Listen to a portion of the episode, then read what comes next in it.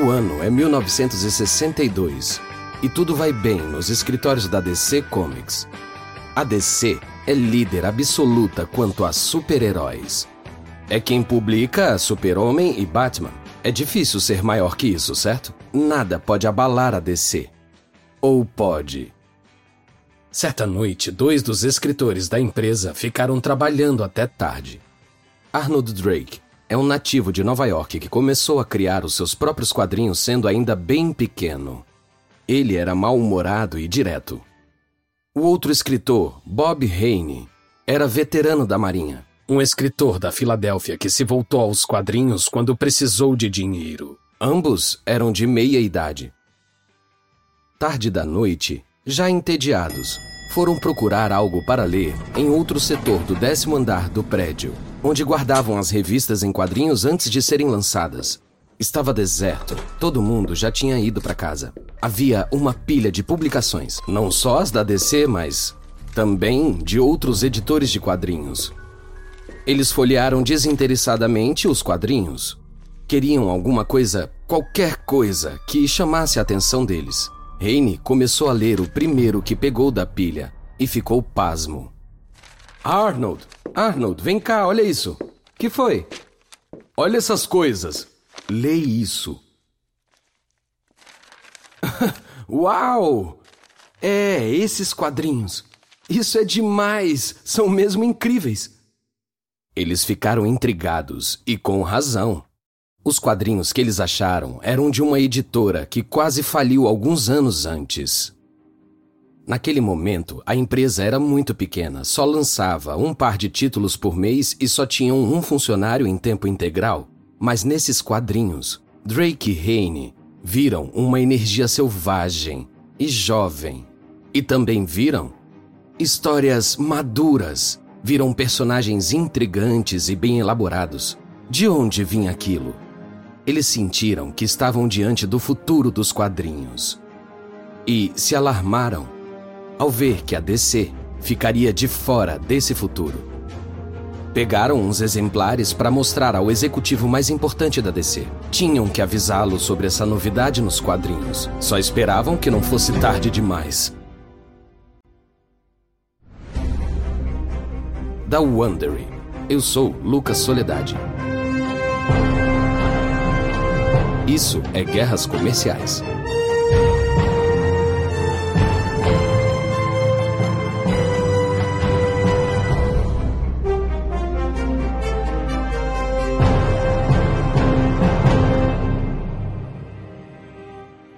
Hoje, continuamos com a rivalidade de décadas entre a Marvel e a DC.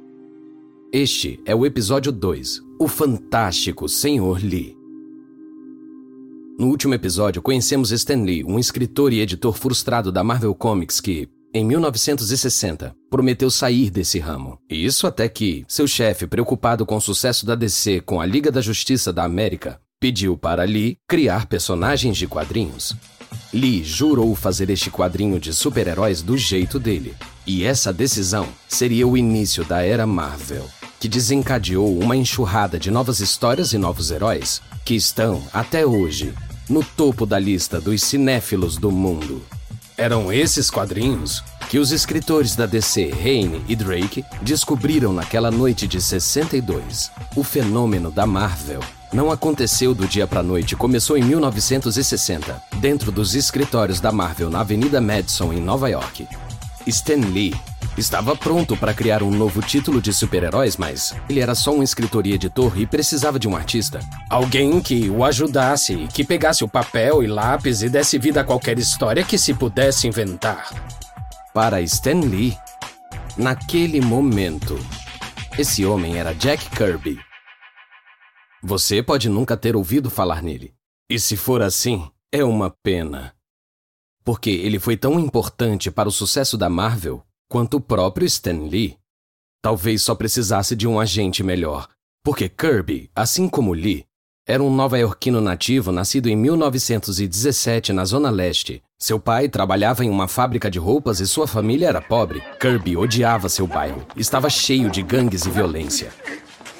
Kirby sempre era atacado nas ruas e até em casa, e tinha que sair correndo, igual aos heróis que ele criou mais tarde. Kirby se interessou por quadrinhos por acaso certo dia. Durante uma tempestade, ele viu uma revista Pulp flutuando na sarjeta caminho do esgoto. Na capa havia o desenho de um foguete. Kirby ficou intrigado.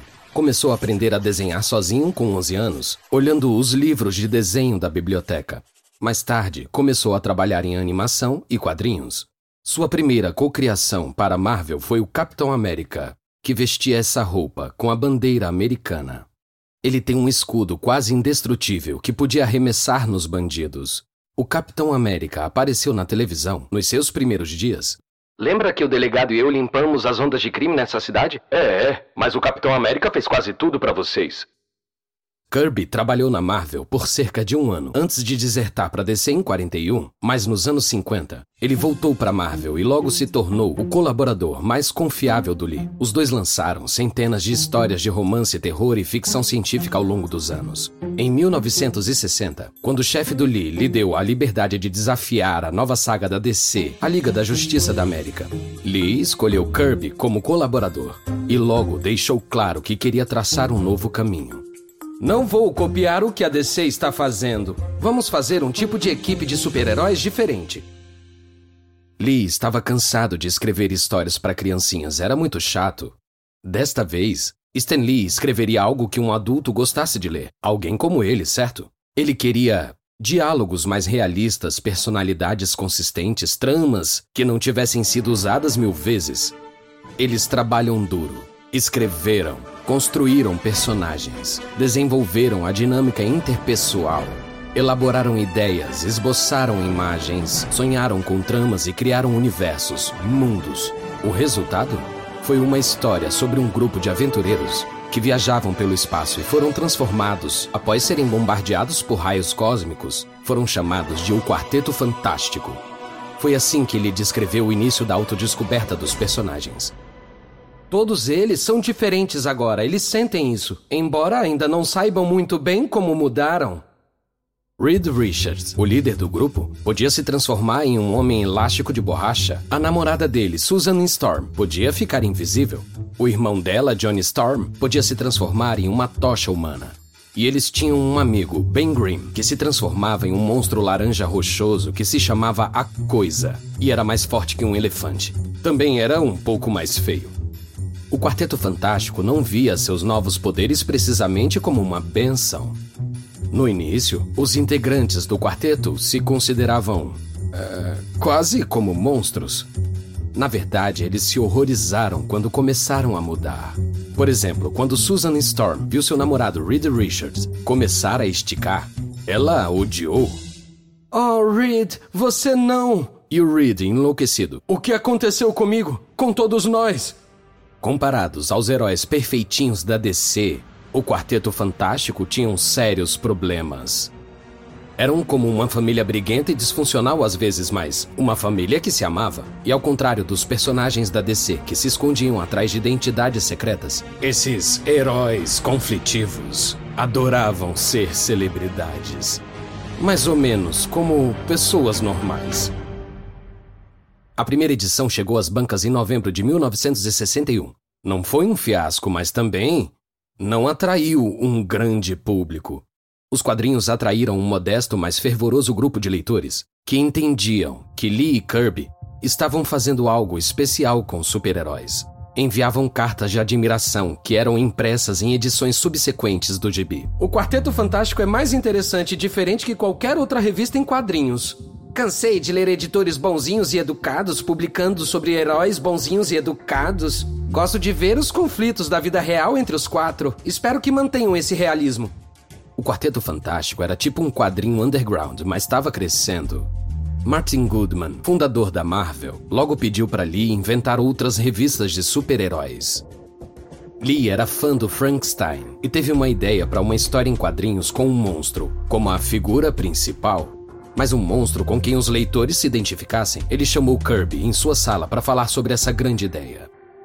Jack, acho que o maior personagem do Quarteto Fantástico é a Coisa. É ele que recebe mais cartas dos fãs. Então o que acha de fazermos outro personagem monstro? Kirby acendeu seu charuto. Hum. Tá, tá, tá, tá, tá. Mas vamos fazer um monstro que possa passar de monstro para humano e que tenha uma identidade secreta como os outros super-heróis. É. Ok. Um monstro anônimo e bonzinho. Tá falando disso? Jack. Você vai pensar que eu tô louco, mas pode desenhar um monstro bonitão ou pelo menos com uma aparência simpática? ok. Um monstro bonitão. Entendi. Uma breve história desse belo monstro. Depois que um cientista foi atingido por raios gama, se transformou em um monstro. Pro seu espanto, viu que era capaz de se transformar em uma criatura grande, corpulenta, verde e poderosa. Lee folheou o dicionário procurando um nome para o seu. herói. Vamos ver. Blob. Não, uh, Hank. Não, não vai pegar. Hulk. Hulk! Sim! Gostei desse. Vamos tentar. Vamos tentar Hulk. Os leitores foram atraídos pela trágica história do personagem. Kirby recebeu uma carta de um estudante dizendo que sua moradia universitária tornou o Hulk seu mascote oficial. Ele e Lee sabiam que o personagem alcançou um certo tipo de impacto. Para o próximo personagem da Marvel, Lee tinha uma proposta interessante para o seu chefe, Martin Goodman. Então, chefe, eu tava pensando, eu quero fazer uma história sobre um herói que tem um pouco de super força, mas seu principal poder é grudar na parede. Pensei nisso olhando uma mosca na minha sala. uma mosca na parede. Hum, tá bom. Vamos lá, conte mais. Ele não seria um adulto como os outros super-heróis, ele seria. adolescente. E teria os mesmos problemas que qualquer adolescente. Asma, acne, problemas com as garotas, essas coisas. É, Stan. Adolescentes não são heróis, são ajudantes. Você sabe disso. Além disso, super-heróis não têm problemas pessoais, eles superam isso. São super-heróis? Isso soa comédia para mim. Não é comédia, não é comédia, é um drama. E essa é a melhor parte. Quero chamar esse cara de Homem-Aranha. Que? É um nome horrível, Stan. Ninguém gosta de aranha. No final, Goodman cedeu, ou algo assim. Como consolo, Goodman incluiu a história em uma antologia chamada Amazing Fantasy. Mas Goodman achava que seria cancelado de qualquer jeito. Quanto ao Homem-Aranha, acho que não preciso dizer o que aconteceu depois, né? Spider-Man, Spider-Man, does whatever a spider can. Spins a web any size, catches thieves just like flies. Look out, here comes the Spider-Man. A Marvel está arrasando passou de estar moribunda a explodir em criatividade em apenas alguns meses. Dezenas de novos títulos e personagens aparecem: Thor, Demolidor, Homem de Ferro, os X-Men, Pantera Negra. A imaginação da empresa parece não ter limites, assim como suas vendas. A Marvel passa de vender 16 milhões de cópias em 1960 a quase 32 milhões em 1965. Ainda era uma fração do que a DC vendia, mas para muitos dos leitores, que pertenciam a grupos que rejeitavam os quadrinhos, como os universitários, a Marvel estava acertando. A Marvel formou um fã-clube para unir seus leitores raivosos.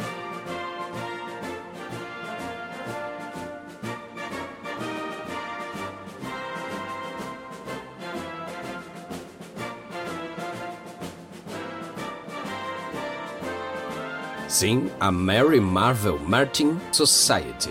Era um grupo maluco e divertido de destemidos do front e crédulos titânicos da Marvel, como Lee o chamavam. Quer saber como a DC reagiu à popularidade inesperada da Marvel?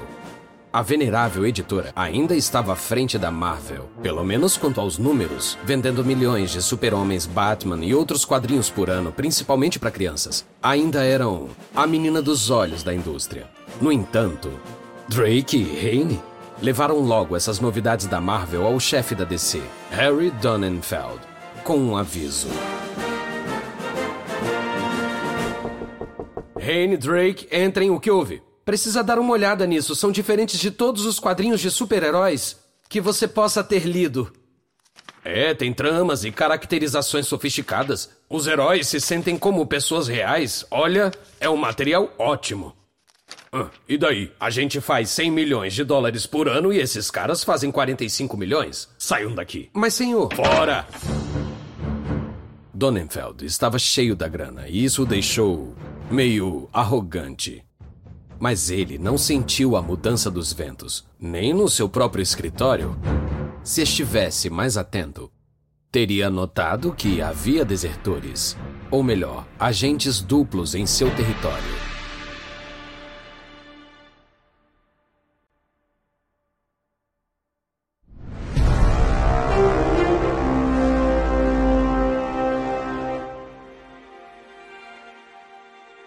O artista Gene Colan estava desenhando quadrinhos românticos na DC quando timidamente decidiu se arriscar com os super-heróis da Marvel, sem sair da DC.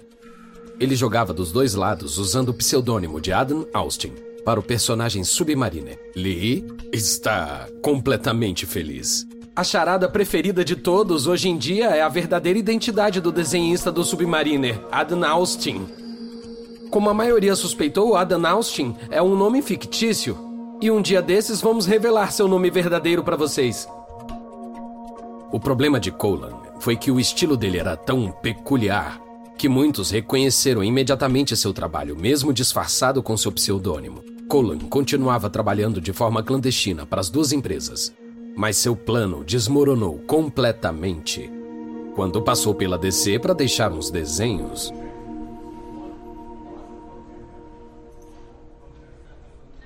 Enquanto esperava o elevador, as portas se abriram e o dono da Marvel, Martin Goodman, saiu depois de ter ido a DC resolver algum assunto estranho. Oi, Jean, disse o dono da Marvel, deixando bem claro para qualquer um na DC que Colan estava trabalhando nessa competição.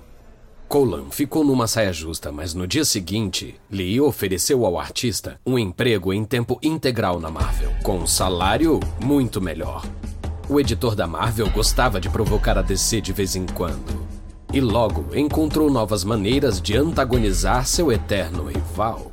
Sua filosofia era que o fato da Marvel não ser a número um não significava que não podia agir como se fosse. Além dos novos personagens, uma inovação de Stan Lee na Marvel foi dar às páginas editoriais uma voz diferente. Páginas editoriais nos quadrinhos, quando era pequeno, ele lia uma coleção de histórias infantis onde o autor respondia as cartas dos leitores no final de cada livro. Lee nunca esqueceu daquilo e jurou que tentaria fazer os leitores da Marvel se sentirem valorizados da mesma forma. E ele fez isso. Se comunicava com eles em um tom amigável na seção de cartas dos leitores e numa coluna mensal que saía em todos os quadrinhos da Marvel. Anos antes da internet, e-mails e caixas de mensagens, estas eram as linhas diretas para os leitores. E foi então que Lee começou a lançar alguns mísseis na direção da DC. Esse seria o campo de batalha público entre a Marvel e a DC. Lee se propôs a construir a rivalidade entre as duas editoras, e fazendo isso forçava os leitores a escolherem um lado. Uma das suas principais curtições era zombar da competição como marca X. Marca X é como os publicitários se referem a uma marca concorrente que não pode ser citada em 1965, Lee soltou essa para DC. Vocês notaram a quantidade de imitações baratas da Marvel ultimamente? A imitação pode ser uma forma muito sincera de bajulação. Mas queremos ter certeza de que nenhum amante doido da Marvel vai se seduzir por aquelas versões inferiores da marca X. Os leitores adoravam essas coisas. Eles logo entravam no jogo, pegando as deixas do Lee e jogando mais dardos na DC. Dois fãs de Nova Jersey disseram isso em uma carta impressa em uma edição de 66 do espetacular Homem-Aranha.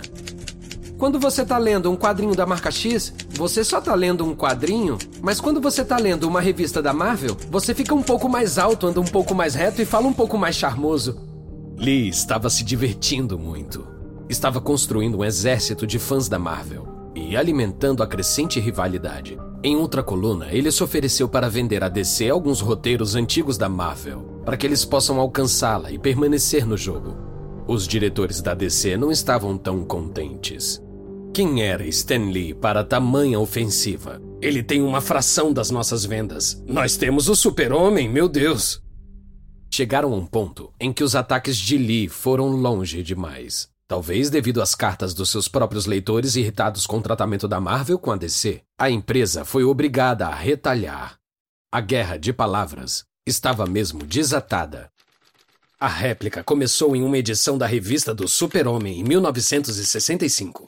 Um leitor chamado Howard Berger escreveu para reclamar sobre os interessantes ataques de Lee a DC.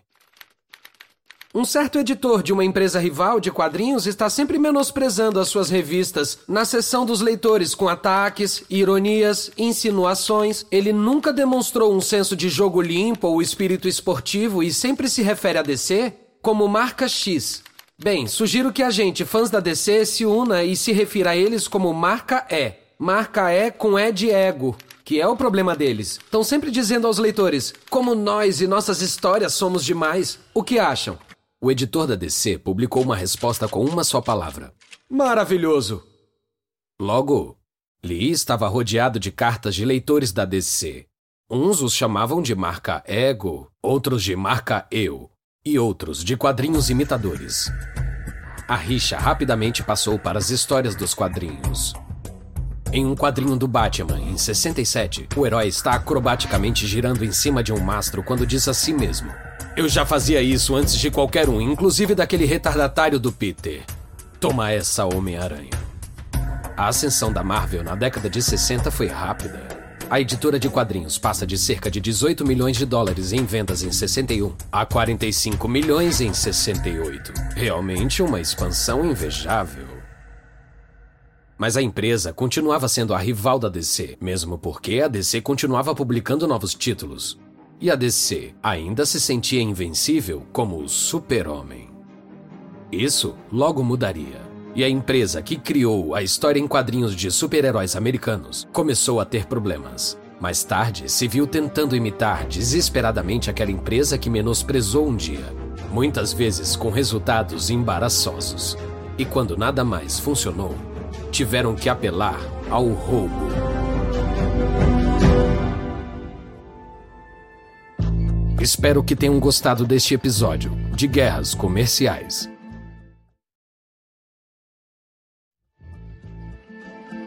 E uma nota rápida a respeito das conversas que você ouviu. A gente não sabe exatamente o que foi dito, mas esses diálogos são baseados nas nossas melhores pesquisas. A série Guerras Comerciais foi originalmente apresentada por David Brown. O host dessa versão é Lucas Soledade.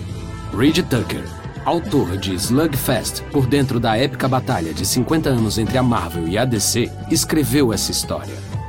Karen Lowe é nossa produtora e editora sênior.